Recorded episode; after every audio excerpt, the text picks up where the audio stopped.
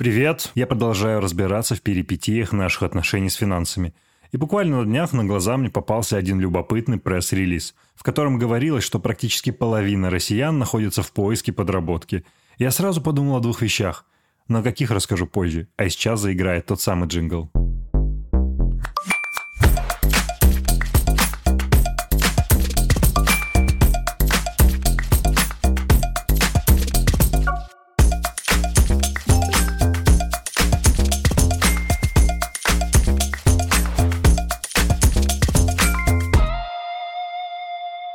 Меня зовут Антон Маслов. Я любопытный транжира, а вы слушаете «Прикладывайте» – легкий подкаст «Газпромбанка» и студии «Глаз» на сложных ситуациях с деньгами. Так о каких двух вещах я подумал? Первое – это то, что я не очень-то доверяю таким громким релизам. А поскольку сам я не в курсе, что происходит с этим рынком и как подработки надо искать, то мне необходимо срочно в этом разобраться, и желательно при помощи какого-нибудь профессионала – Вторая, более комплементарная, и заключается в том, что даже если бы я и знал, как найти подработку, я затрудняюсь понять, какую стоимость за свою работу я мог бы назначить. И более того, у меня с этим есть точно несколько психологических пунктиков. Именно поэтому в этом эпизоде, с одной стороны, мы будем разбираться, как искать регулярную проектную подработки, как не оказаться втянутым во что-то нехорошее в процессе и что происходит с этим рынком – с другой стороны, мы постараемся выяснить, как не стыдиться брать деньги за услуги и одолжения, почему это нормально и как это делать с минимальным уроном для отношений с близкими и неблизкими людьми. Прежде чем я начну донимать вопросами экспертов, я бы хотел поделиться и собственным видением по теме. Потому что я и сам подрабатывал, и не только когда был студентом, но и позже, когда уже имел основную работу. Больше всего мне хотелось бы изменить восприятие так называемой подработки, или, как кто-нибудь мог сказать, халтуры. Во-первых, нет ничего зазорного в подработке. Вы можете распоряжаться своим рабочим временем так, как вам угодно. Главное, чтобы это не мешало вашей основной работе. Если это свободное время направлено на получение дополнительного заработка, то стыдиться тут нечего. Тем более, что подработка может помочь вам в следующих вещах. Во-первых, восстановить энергию. Да, как бы странно это ни звучало, но меняя свое занятие в течение дня или недели, вы переключаете свое внимание и перезаряжаетесь, аккумулируя силы для основной работы и существенно снижая риск выгорания. Во-вторых, приобрести и развить новые навыки. Разумеется, все зависит от вашего текущего профессионального опыта и тех нерабочих проектах, которыми вы можете заняться, но в любом случае вы начнете развивать свои навыки в взаимодействии с вашими клиентами и заказчиками, даже если это просто курьерская работа. Например, быть вежливым и сдержанным вне зависимости от настроения вашего клиента, а еще уметь звонить и коротко объяснять, кто вы и что вам нужно, это реальный навык, который вам пригодится и не только в офисе. Ну и в-третьих, вы можете получить большую самореализацию. Предположим, по какой-то причине вам не удается полностью реализовать себя на текущем месте работы, но вы довольны вашим текущим работодателем и не готовы на перемены. Подработка и проектная занятость – это то, что вам нужно. Вы сами можете выбирать, что вы хотите делать и как. А главное, это пойдет на пользу основной работе. Ну и, конечно, деньги и возможность напрямую влиять на свой доход – это последнее, но не по значимости преимущество. Нет ничего постыдного в том, чтобы делать деньги, если у вас есть для этого возможности и время. Курьер, уборщик, бариста, диджей, консультант НКО – это все работа и труд, который всегда будут уважать и за который будут платить. Теперь, когда я убедил вас, что это классно, остается лишь один вопрос – где эту самую подработку искать? Существует пять путей – Путь первый – это всем известный headhunter.ru и аналогичные сервисы, где с недавних пор появилась графа «Поиск подработки». Да, там прямо есть такая категория, и вы получите десятки тысяч объявлений в самых разных сферах. Выбирай «Не хочу». Путь второй – это доски объявлений, которые перешли в онлайн, например, Авито или из рук в руки. Они уже давно существуют в интернете и помогают найти подработку всем желающим. Путь третий – это маркетплейсы услуг, например, Профи или Юду, уже ставшие классическими онлайн-сервисы услуг. Заходите, ищите, откликайтесь, делайте и забирайте деньги, все очень понятно. И путь четвертый – это социальные сети. Речь не только про то, что вы можете и должны написать пост, что вы ищете проекты, умеете делать то и это. Речь и про тематические сообщества, где вы можете предлагать услуги. Например, вы можете просто написать в поиске Телеграма «Копирайтер удаленная работа», и найти подработку, связанную с написанием текстов. Путь пятый – это мобильные приложения, которые предлагают очень специфические задания для выполнения. Или же сами крупные бизнесы, которые ищут исполнителей. Вы можете это легко погуглить, но, например, Dodo Pizza свободно предлагает работу стать тайным покупателем и оценивать пиццерии. Убедил? Тогда давайте поговорим об этом еще немного, но уже о самом рынке подработок и услуг в России. Об этом нам расскажет Алексей Гидерим, сооснователь сервиса Юду. Алексей, привет. А, большое спасибо, что ты пришел. Слушай, есть небольшое, но некоторое количество интересных вопросов, которые хочется тебе задать про подработку, про проектную работу, и поскольку ты сооснователь, наверное, одного из крупнейших сервисов, онлайн-сервисов а, бытовых деловых услуг, Юду, хочется тебе это спросить. Смотри, у меня вообще история с этим эпизодом началась с того, что я наткнулся на пресс-релиз исследования в Ворке, ныне ВК-работа, с одним исследовательским агентством, в котором утверждается, что практически 50% россиян сейчас ищут подработку. Я хочу вот, твое экспертное мнение о том, что вы видите, там, находясь в Юду, что с этим рынком происходит. То есть, действительно ли у нас есть а, возросшая активность со стороны исполнителей, которые все чаще ищут новые заказы, или это как бы ну, не совсем соответствует действительности? Можешь дать небольшой такой маркет овервью, что сейчас происходит? Да, привет э, и спасибо за приглашение. Честно говоря, я вот э, досконально, наверное, в процентаже мне сложно будет ответить, но что я вижу, что люди действительно ищут подработку, потому что сегодня подработка стала альтернативой получения вот, э, кредитов до зарплаты. Ух ты. И чем дальше, тем таких вот э, продуктов на рынке будет больше. Да? То есть э, раньше было очень сложно получить доступ э, к работе или к подработке где-то возле дома, чтобы не сильно отвлекаться. Да? То есть если угу. я на кого-то работал, то я фундаментально работал. А сейчас появляется возможность там эти 3, 5, 10 тысяч рублей каким-то образом, да, которых тебе не хватает там, в течение месяца, найти на них подработку. Причем ну, мы точно знаем, что даже квалифицированный какой-то персонал иногда делает очень такую ручную работу для того, чтобы вот эти несколько тысяч рублей там по два часа после работы подработать и чтобы итоговый бюджет у тебя там сошелся. Ну, опять же, про какие работы мы говорим, да, давай там какую-то специфику возьмем, потому что не все работы там можно перевести на, на самозанятость, да. Конечно. Там вот очень дискуссионные вопросы там в части касс или материальной ответственности или еще каких-то таких. Ну, я имел в виду, скорее, знаешь, такие достаточно простые доступные услуги, которые как раз можно переводить на подработку, начиная от курьерских услуг супер распространенных, да, заканчивая каким-то, не знаю, дизайном, физической работой, связанной с ремонтом. Ну, в общем, такие легкодоступные ручные цифровые работы. Скорее о них идет речь первостепенно, ну, в моих вопросах. Да, слушай, нет, это. в таких работах, да, действительно, все еще э, большой челлендж, то есть, ну, как бы вызов, да, то есть все хотят это, но пока еще нельзя сказать, что полноценно можно этим пользоваться как сервисом. То есть это будет в будущем, наверное, выглядеть как такое облако рабочей силы, да, и ты угу. потребляешь из этого облака ровно столько, сколько тебе нужно. Ну, до этого еще пока далеко. Понятно. Хорошо, слушай, как раз вот развивая мысль про то, какие проекты мы должны подразумевать, говоря про подработку, у тебя есть понимание, ну, у вас, у тебя, у твоих коллег есть понимание, вот существует ли какой-то устоявшийся набор наиболее популярных запросов на специалистов сегодня? Что ищут и что хотят чаще всего отдать вот как раз на, ну, некий фриланс, назовем его так? Слушай, ну у нас однозначно фокус виден. У нас исторически очень большая курьерская часть. У нас довольно большой такой вот дизайнерский айтишный фриланс, э, виртуальным, виртуальное задание мы их называем. Угу. Назначено вот муж на час, и все, что в рамках вот таких вот, э, домашних задач э, что-то заменить, значит, смесители, ремонт машинок, вот, ремонт техники вообще тоже, в принципе, большая вертикаль. Наверное, вот эти ключевые. Ну, неплохо. Но Слушай, а насчет... сильно больше. Курьеры сильно А больше. вот как раз насчет курьеров смотри, а появление, ну, условно, там, достависты, да, которые уже существуют достаточное количество лет, там, развитие сервисов а, Яндекса по доставке, там, Get, ну, в общем, таких крупных цифровых ребят, которые тоже эти услуги предлагают, оно как бы не влияет на количество доступных предложений как раз по курьерским услугам? Ну, то есть оно не сокращается? Надо разделить бизнесы. У нас есть там и B2B сегмент, есть C2C сегмент. Э, ну, C2C скорее. сервисы, да, которые непосредственно оказываем по каждому из э, направлений. То, что я вижу, что рынок настолько емкий, что зачастую крупные компании, они пользуются двумя, тремя, четырьмя разными сервисами, да, то есть нет такого, кто может ну, в одной точке удовлетворить полностью предложение, спрос предложения на, на... То есть, как бы, если мы возьмем даже самых крупных, то все равно они пользуются несколькими. Вот mm-hmm. это важный момент. Я думаю, что с учетом роста рынка, с учетом пандемии, спрос еще больше и больше становится. А я уверен, что вы анализируете так или иначе, вы, скорее всего, анализируете поведение исполнителей, что с ними происходит. Ты можешь поделиться тем, а какие наиболее типичные ошибки совершают те, кто только вот приходит, собственно, на marketplace, начинают работать а, в роли исполнителей, в роли фрилансеров? Основная идея в том, что вот клиентоориентированность является ключевым фактором успеха.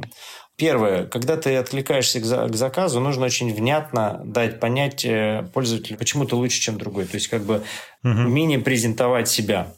Вот это умение презентовать себя а, является важным, потому что как бы клиент описывает задачу так, как он умеет, и не всегда полно. Для того, чтобы четче угу. понять, что хочет клиент, по-хорошему можно ему или уточняющие вопросы задать, но как минимум показать, почему ты лучше, чем другие.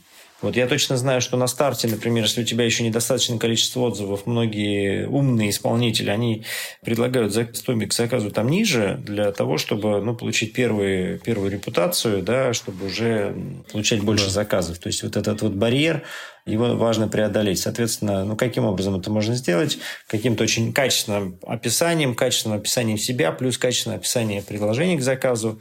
Вот. Ну, естественно, цена не все заказчики готовы выбирать э, исполнителя с нулевым отзывом, но, в принципе, цена имеет значение. Сразу скажу, что не стоит пытаться обмануть систему, там, накрутить отзывы. Там очень всякие умные алгоритмы работают, которые могут такие вещи выявлять. Поэтому лучше себя на старте вести честно, потому что это в том числе в будущем может сказаться на вашем отзывах, рейтинге и, в принципе, успехе в системе. Мне, знаешь, что интересно? Вот говоря как раз про стоимость, ты сказал, что цена очень важна, и это правда. И, наверное, самый болезненный и сложный вопрос, хотя который маркетплейсы частично решают, как подходить к оценке стоимости своих услуг. Ну, то есть ты можешь ориентироваться на логичные предложения в категории, но есть ли еще какие-то правила, не знаю, пункты, которыми следует руководствоваться? Наверное, ключевое здесь это такая логистическая составляющая, да, то есть если это заказ там, в соседнем подъезде, то, наверное, его стоимость будет отличаться от заказа, который находится на другом конце Москвы. Стоимость заказа тоже имеет значение. То есть, если, например, заказчик э, сам предложил какую-то определенную цену диапазон, и ты видишь его ожидания, да, то лучше, конечно, в рамках ожиданий или чуть ниже угу, ну да. выставлять свои предложения, чтобы это было как бы позитивным фактором для клиента. Но есть еще один момент, что как бы не всегда можно четко оценить э, стоимость на старте.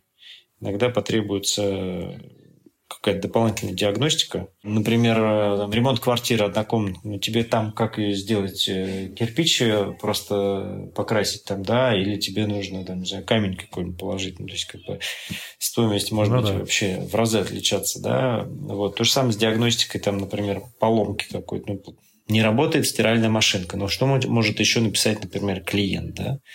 Вряд ли он сможет сразу идентифицировать, а причины поломки. Ну, да, весь там, спектр проблем. Там десятки ну, да. разных. Окей. Слушай, ну, ясно. Очень прикольный и практичный АБВ. Что-нибудь напоследок хотел бы ты сказать, пожелать, возможно, начинающим фрилансерам, потому что уверен, что как раз именно они будут слушать как раз целевая вашего сервиса. Друзья, ну основное, как в любом цивилизованном рынке, конкуренция, нужно чем-то отличаться. Скорость ответа имеет значение. То есть, если ты быстро отвечаешь, то понятное дело, что это влияет в том числе на скорость выбора тебя, например, как исполнителем к заказу. То есть такая проактивность, э, клиентоориентированность. Очень простые базовые вещи, которые требуют, наверное, от любых исполнителей задач э, сервисных мастеров или там фрилансеров, да, абсолютно любой нормальный клиент. Поставьте себя на место заказчика и поймете, как бы вы хотели, чтобы мастер э, себя вел. Кстати, интересная вещь. У нас очень много аккаунтов, где человек одновременно и заказчик, и исполнитель. В принципе, я сам оказываю услуги по своей специальности, но при этом потребляю услуги других специалистов. Класс. Алексей, огромное спасибо. Это были, блин, очень классные комментарии, ответ на вопросы. Огромное тебе спасибо еще раз. Спасибо. Спасибо, что пригласил. Yeah. Всегда очень сложно обобщать мысли умных людей и предпринимателей в частности, поэтому давайте договоримся, что я задавал хорошие вопросы, а вы внимательно слушали и поняли все, что необходимо было понять. А теперь перейдем к следующей части. Итак, на повестке вопрос, как не стыдиться брать деньги как раз за подработку, за проектные услуги, за одолжения, которые мы оказываем близким людям. Потому что не обязательно пользоваться юду, чтобы делать какие-то небольшие задачи, и брать за это деньги. И, как правило, такие задачи приходят от людей, которые нас либо хорошо знают, либо просто знают. И мне кажется, что бывает очень непросто попросить за свою работу деньги или попросить за свою работу адекватные деньги. И я хочу поговорить об этом с Еленой Мицкевич. практикующим психологом и автором подкаста «Ты – это важно», собственно, о том, как не стыдиться брать деньги за свою работу и почему это нормально. Кстати, прежде чем мы перейдем к разговору с Еленой, я должен сказать, что если вы планируете заниматься проектной работой или подработкой, то не лишним будет подумать о том, в каком юридическом статусе вы хотите это делать. Есть три опции. Действовать как физическое лицо и уплачивать 13% налог с дохода. Действовать как индивидуальный предприниматель и платить 6-7% налога и необходимые взносы. Или же оформить статус самозанятого и платить налог на персональный доход, который зависит от того, с какими партнерами вы будете работать. Я искренне желаю, чтобы ваши проекты приносили вам доход, который можно будет приятно расходовать вместе с умной картой Visa Gold от Газпромбанка, которая не только бесплатна в обслуживании, но и приносит до 30% кэшбэка у партнеров банка. Все, а теперь перейдем к разговору с Еленой.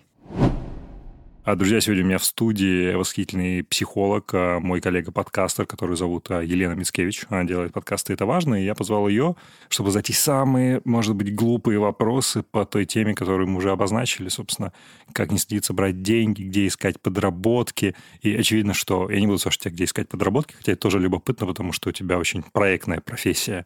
Но я хотел бы поговорить о том, собственно, как как раз-таки не стыдиться брать деньги. Почему мне кажется это важным? И почему в, этом, в этой теме есть интерес?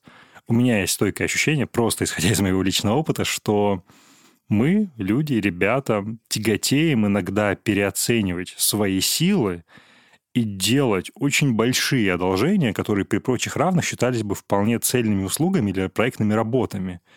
И мне вот интересно, откуда у нас такой блок на то, что, ну, как бы, мы не по-капиталистически говорим, что типа, слушай, это будет стоить столько-то. Особенно в отношениях с близкими людьми. У тебя есть какая-то перспектива на этот вопрос? Да, это на самом деле очень глубокий вопрос, и он затронет и информационный контекст, в котором мы, собственно, все живем, да, и исторический. И я хочу для начала поздороваться. Всем привет. Слушай, привет. ты про капитализм заговорил. Давай будем честны. Сколько лет, вот именно лет, у нас даже не десятилетий, мы начинаем... Тысяч лет. Нет, в нашей российской ментальности, в нашей российской действительности мы на какие-то капиталистические правила начали опираться. Если мы сейчас снимем вот эту верхушку, почему мне неудобно просить за свои услуги деньги? Мы как раз-таки посмотрим, правда, я не выдерживаю то, что я могу доставлять какой-то дискомфорт. Я не ощущаю своей ценности, я не ощущаю, что я имею какие-то права, я не ощущаю, что моя работа может быть оценена. Ведь что такое деньги, да? Я в определенной степени назначаю вот это стоит таких денег. Да. И вот это моя ценность Оценка, за про- да. проделанную работу. Я сам ее не обесцениваю, я говорю, что я это важно. Хорошо, да. Да. И здесь очень важно понимать, что я, правда, как будто бы боюсь создавать неудобства. То есть, с одной стороны, там, где я мог бы сказать и выставить свои границы и обозначить их в финансовом плане, в том числе, я говорю, нет, ну ладно, так уж и быть, я буду удобным, только чтобы не потерять с тобой в общем и целом контакт, чтобы не подпортить как-то отношения, чтобы не показать себя выделяющимся. Хм. И я правильно тебя понимаю, что это скорее относится ну, так вышло, что это относится к нам, российскому народу, в силу такой большей постсоветской степени. действительности, да, я бы постсоветской сказала. действительности в силу как раз историческо-культурального контекста. Он играет огромную роль.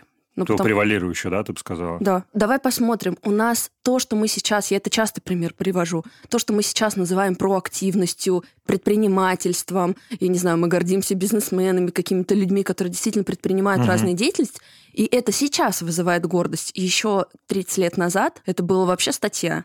И здесь очень важно понимать, что мы сейчас прикладываем титанические усилия, отрываясь от этого слоя, и говоря, нет, теперь будет по-другому. Ты сказала, что титанические усилия это требует, да, совершить этот рывок. Я буду использовать еще одно очень популярное выражение, мне кажется, которое уже уходит на второй план, про зону комфорта определенную. Ну, то есть единственный способ, по сути, начать устанавливать свои финансовые границы в работе с другими людьми, это прям насильно взять себя за волосы, как барон Мюнхгаузен, и, собственно, это сделать единственный раз? Или есть способы, как к этому можно подойти безболезненно? Нет, вот смотри, ты мне про полярность сейчас говоришь. Либо это насилие над собой, либо вообще ничего да. не делать и не испытывать боль. Истина посередине. Я всегда говорю, что есть очень большая разница между усилием над собой и насилием. Да, усилия приходится предпринимать много где. Вообще, все, что связано с созиданием, это вопрос усилий. Окей, я научился, в принципе, в найме зарабатывать деньги устоялся на этой точке. Окей, я понял, что с моими компетенциями я теперь стою дороже. Пришел и отстоял как-то деньги. Mm-hmm. И это уже стресс и усилие. Дальше я понимаю, что я хочу как-то распространяться, да, и говорить о себе. Мне нужно предпринять усилия, чтобы сказать, а теперь вот у меня есть такая услуга, а теперь я стою таких-то денег. Потом еще близким дальше надо будет говорить, слушайте, я с удовольствием помогу. И даже, может быть, какой-то процентаж сделаю вам скидку, ну просто по доброте душевной. Но в общем и целом, если я помогаю вам, это не значит, что я прикладываю меньше усилий. Я точно такую же работу стою, и она пункт. стоит денег. И это, все вопрос пункт, усилий, да. понимаешь? Каждый раз приходится прикладывать какие-то усилия. Я всегда за, говорю за то, что не надо впадать в крайность. Наша задача найти вообще золотую середину между инфантильностью. Мне мир все дает легко, результаты сами ко мне приходят, и другой крайностью, что надо страдать, надо вымучить. Вот только так может быть счастье. Прямо, понимаешь? Но нет же, друзья. О, это просто восхитительно. Сколько интересных мыслей ты подняла и затронула касательно личных границ, обесценивания своего труда, выученной беспомощности. И я даже не знаю, какой из них подступиться, чтобы копнуть глубже, потому что каждая из них супер фундаментальная и супер глубока. Я, наверное, пожалуй, хочу поговорить здесь, знаешь, в контексте понимания собственной ценности. Можем, например, в контексте того, что ты психолог, у тебя есть клиенты, поговорить угу. о том, как именно оценивать себя вот а, для такой, ну, для многих кажущейся проектной работой? У меня есть универсальная формула. Она, в принципе, эмоционально в первую очередь строится. Хотя она, безусловно, подкрепляется определенными фактами. Потому что когда человек приходит ну, без какого-либо опыта, просто я красивый и прекрасный, заплатите мне 100 тысяч, ну, извини, нет. Но в общем и целом, когда мы говорим о каком-то трезвом подходе и здоровом оценивании себя. А здесь, друзья, очень важно понимать, что когда мы взращиваем самоценность и взращиваем здоровое чувство уважения, любви к себе, мы не выключаем какую-то трезвость самовосприятия. Почему-то многим кажется, что если я буду себя любить, то все, я вообще берега попутаю и в мире сосуществовать не смогу. Но это не так. Когда мы говорим о цене и как-то ну, обозначении стоимости своих услуг, цена, с одной стороны, должна возбуждать, и быть желаемой и приятной, когда угу. за нее, прости, хочется сокращаться и прикладывать усилия. А с другой стороны, она не должна выносить тебя в синдром самозванца, в ощущение «я этого не стою». И это вообще те деньги, господи, как они мне вообще согласились это заплатить? Вот как раз второе же чаще всего и происходит, мне кажется. Если первое, может быть, не такая очевидная, не такой очевидный пункт, то второе точно происходит блин, а я стою этих денег, а почему не должны мне это заплатить? Ну, если возьми. меня, в принципе, любая цена выносит, то это, здравствуйте, поход к психологу, да, и прорабатывать вообще, что у меня с самовосприятием, умею ли оценить ресурсы, оцифровывала ли я свой результат, вообще понимаю ли, сколько я усилий, часов вложила в свой опыт. Может быть, я действительно соприкоснусь с не очень приятной реальностью, там будет 0,1. И тогда это, знаешь, такой запрос на перспективу. Давайте как-то развивать, прикладывать усилия, чтобы я был действительно более Мне так нравится упоминание слова «прикладывайте», которое ты делаешь уже в пятый раз. Это очень классное НЛП. Хороших специалистов, которые готовы те самые усилия прикладывать, единицы. Поэтому, друзья, если кто-то ощущает что вообще-то как бы у меня есть опыт, поверьте, вы будете конкурентоспособными в текущей среде. Ты вот, кстати, задал вопрос о том, как нарабатывать проекты, как нарабатывать какие-то связи, как выходить в какую-то деятельность. Зачастую вот этому предшествует огромное количество усилий и каких-то действий, которые ты прикладываешь как будто бы в пустоту, но в отложенной перспективе угу. они дают тебе очень ощутимый результат. Потом начинает казаться, что деньги идут сами ко мне легко, проекты сами меня находят. Но если развернуть каждую историю вот подобного успеха, да, да. то мы увидим, что до этого человек впахивал. Ну, некий такой Дай кумулятивный Боже. багаж, да, был, который позволил набиться. Знаешь, я бы хотел сделать шаг назад, говоря о состоянии выученной беспомощности. Здесь же, на мой взгляд, поправь меня, если ошибаюсь, всегда есть некая вторая сторона, с которой ты взаимодействуешь, которая в каком-то смысле может от тебя ждать, если говорить в контексте вот как раз того брать деньги в свои проекты или там делать за спасибо, от тебя могут иногда ожидать, что ты сделаешь это за спасибо, причем даже если у вас нет какого-то предыдущего опыта, и если ты говоришь, что, слушай, ну это стоит столько-то, люди такие, он что, офигел? Угу. Что с ним не так? Ты можешь как-то это прокомментировать с точки зрения там, своего опыта, именно профессионального, что на второй стороне происходит с теми, с кем мы взаимодействуем, вот эти вот их ожидания, что все должно быть как бы, ну, за спасибо, за бесплатно. Ой, слушай, знаешь, я обожаю молитву гештальтиста. Что это такое? Это такое э, упражнение там, с чудесным текстом, который, как ты знаешь, я всегда говорю, что его очень важно вшить в свою ментальную ДНК. Ты — это ты, я — это я. Я пришел в этот мир не для того, чтобы удовлетворять твои ожидания. Ты пришел в этот мир Вау. не для того, чтобы удовлетворять мои ожидания. Я делаю свое дело, а ты делаешь свое. И мы можем с тобой встретиться ментально, а можем и нет. И так, и так может быть. И это дает такую эмоциональный простор. Да, человек может меня не понимать. Да, человек может удивляться, что я так могу. А я имею право воспринимать себя так, как считаю нужным. Я просто не очень понимаю, почему некоторые люди ожидают, что ты сделаешь это за спасибо. Считают это абсолютно нормальным. Потому что вот эта вот история, что я спасаю тебя, я сам не могу прикладывать усилия к твоей деятельности. У меня нет проактивности. Опять же, здравствуй, психология жертв, треугольник Карпмана. Да, я ожидаю, что ты спасешь меня, а я, может быть, спасу тебя. И вот этот вот жертвенный баш на баш, он у нас, в принципе, знаешь, очень так действительно токсично распространяется. Это действительно очень так болезненно отрезвляет. Люди могут не хотеть мне помогать. Ну, то есть не хотеть спасать да, меня. Не, да, не хотеть да. спасать меня, что, в общем и целом, то, что я хочу, мне бесплатно никто ничего не должен. Интересно, я даже не ожидал, что здесь будет такая мета-составляющая в этом вопросе. Отличная молитва гештальтиста, которую ты произнесла. Я ее тоже очень люблю. Ну, она прям такая, она даже здесь сейчас снизила градус каких-то эмоций, очень так серьезно это чувствуется. Предположим, что ты как раз человек, который с более высоким эмоциональным интеллектом, а, эмоциональным опытом, знающий молитву гештальтиста, и ты прекрасно понимаешь, что чего стоят твои услуги. Я прихожу к тебе и говорю, слушай, Лен, сделай мне, пожалуйста, вот это, вот это, вот это. Ну, там, мы что-то обсуждаем. Причем я тебя вовлекаю в диалог, ты как бы еще там какие-то детали добавляешь, что было бы лучше так. И складывается какой-то диалог, я говорю, точнее, и вот здесь наступает переломный момент, когда тебе необходимо назвать стоимость этих услуг, и при этом обладая этим EQ, ты прекрасно понимаешь, что я совершенно не готов услышать какую-либо стоимость, и сейчас отреагирую как ядерная бомба, я просто взорвусь. Как, возможно, в таком диалоге можно вежливо человека перевести в свой контекст и объяснить, что эти услуги стоят денег. И не просто, знаешь, в стиле капитализма, типа «it's just business, it's not personal», а как бы вот так вовлекающе, mm-hmm. чтобы он понял, осознал, что да, это нормально. Ты хочешь от меня услышать какие-то конкретные речевые паттерны? Ну, возможно, если они есть, или какой-то общий подход, если Слушай, ты можешь но здесь поделиться. действительно э, это может звучать следующим образом. Я тебя услышал, это действительно большой объем работы, и с учетом прогнозируемых задач мои услуги будут стоить столько-то и столько-то. И я такой, ну, в смысле? Угу. Ну, нет, ну... Понимаешь, Слушай, вот то, ну что ты опять о деньгах говоришь? Представим, что мы с тобой моделируем. Что ты об этих деньгах? Мы с тобой давно общаемся, хорошо знакомы. Как...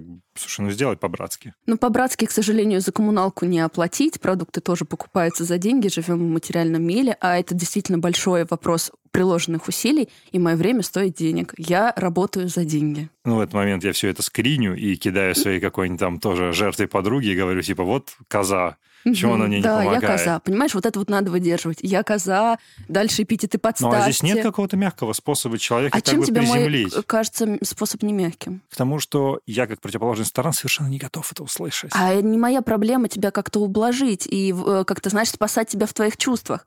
Моя задача деликатно по форме донести и отстоять. Ну, а если я... мы добавим, например, к этому стимул, что ты действительно хотел бы поработать, и этот проект для тебя и привлекателен в том числе, какой-либо.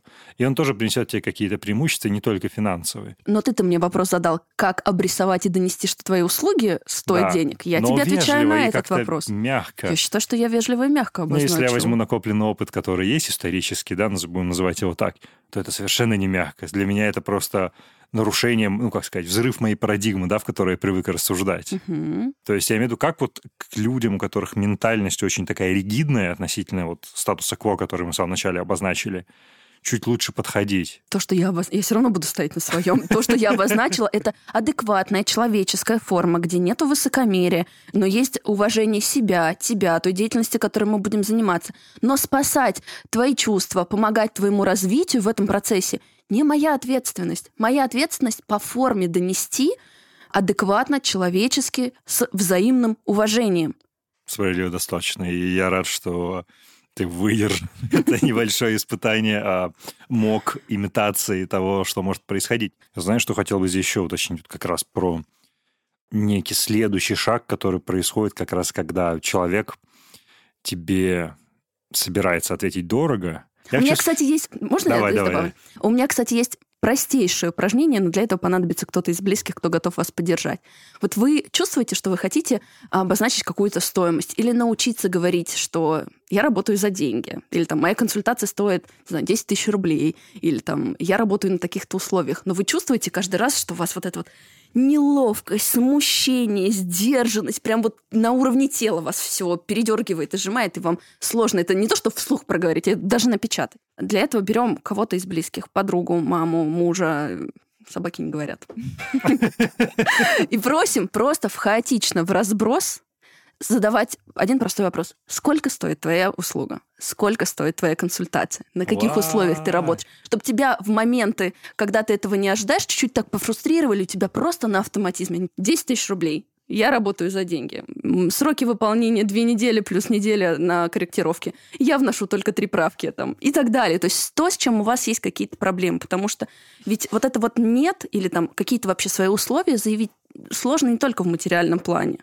Абсолютно. Это, это в разных сферах проявляется, вот такого бизнес-коммуникации. Ты прям сняла с языка, когда я хотел сказать, что есть ли какие-то ментальные упражнения, почему именно в такой формулировке, для того, чтобы снизить внутреннее напряжение и как mm-hmm. раз а, подстимулировать себя к тому, чтобы потом об этом говорить а, вполне спокойно. Я, наверное, хотел еще, знаешь, про какую штуку спросить, возможно, самое проговорить здесь, про следующий шаг после того, как у тебя, предположим, назовем, отваливается клиент. Ну, то есть ты назвал стоимость, человек говорит, дорого. И мне кажется, что на этом этапе, даже если, вот, предположим, фрустрация сработала, ты назвал стоимость, назвала стоимость, после этого же все равно наступает какая-то степень сожаления, как mm-hmm. будто упущенная возможность. Что вот на этом, на этом этапе можно было бы делать, чтобы это вот сожаление как бы снизить, как бы не впадать в то, что, блин, я не заработала, еще что-то. А здесь мой ответ будет не очень приятным. Но здесь, правда, важно просто научиться выдерживать эти чувства. Потому что чем больше ситуаций подобных будет происходить в вашей практике, тем легче вам их будет выдерживать. Это просто вопрос, знаете, накачивания ментальной мышцы. Угу. Да, нет, очень жаль, да. Мы можем встретиться, а можем нет. И да, есть какое-то упущенное сожаление, есть упущенная какая-то возможность. Но я работаю на таких условиях. Не этот клиент, так следующий. Но здесь, опять же, это все работает в условиях, если мы правда адекватно оцениваем свои услуги. Здесь очень важно понимать, что крайности это действительно такой часто процесс развития, что сначала мы что-то очень долго сдерживали, потом у нас это, знаешь, в полярную сторону уходит, прежде чем как-то найдет золотую середину. Вот мы, правда, очень долгое время себя сильно обесценивали. Услуги, э, там, какие-то софт-скиллы и так далее, и так далее. Сейчас есть обратная тенденция, но, во всяком случае, я ее вижу, что люди переценивают себя, правда. Вот эта вот тенденция на продавать дорого, причем часто необоснованно дорого. И вот эта вот тенденция завышать свои услуги может, конечно, тоже ударить. Но жизнь дает нам, знаешь, как-то э, какие-то... Обратную связь. Обратную очень связь, быстро да. приземлит. Да. Поэтому здесь очень важно как бы понимать все-таки, на кого мы работаем, какие мы потребности удовлетворяем в своей работе. Потому что, правда, работает не только материальная составляющая. Деньги как мотивация не работают. Вот раньше вообще эта цифра была, по опыту могу сказать, 4-5 месяцев. Сейчас даже этот порог снижается. Деньги как мотивация больше 2-3 месяцев не работают. Поэтому здесь смотрите целостно на картинку и уважайте себя. Вау, классно. Лена, огромное спасибо. Тебе спасибо за приглашение. До новых встреч. Ну, я думаю, что после такого интервью впрок бы сказать, что не надо стесняться. А на самом деле я желаю всем нам, чтобы мы предпринимали активные действия для того, чтобы не только выводить себя из зоны комфорта, как бы пошло это не звучало сегодня с этим клише – но и просто предпринимали действия для того, чтобы развиваться и не стоять на месте вне зависимости от того, какой работой мы занимаемся. Ну, я надеюсь, что вы помните наш уговор. Я не делаю никаких обобщений, я задаю хорошие вопросы и надеюсь, что вы внимательно слушаете то, что на них отвечают. На этом все. До следующего понедельника. Вы слушали «Прикладывайте» – легкий подкаст «Газпромбанка» и студии «Гласно» про сложные отношения с деньгами. Он доступен на всех подкаст-сервисах. Подписывайтесь, ставьте оценки оставляйте комментарии. Да ладно вам, прикладывайте.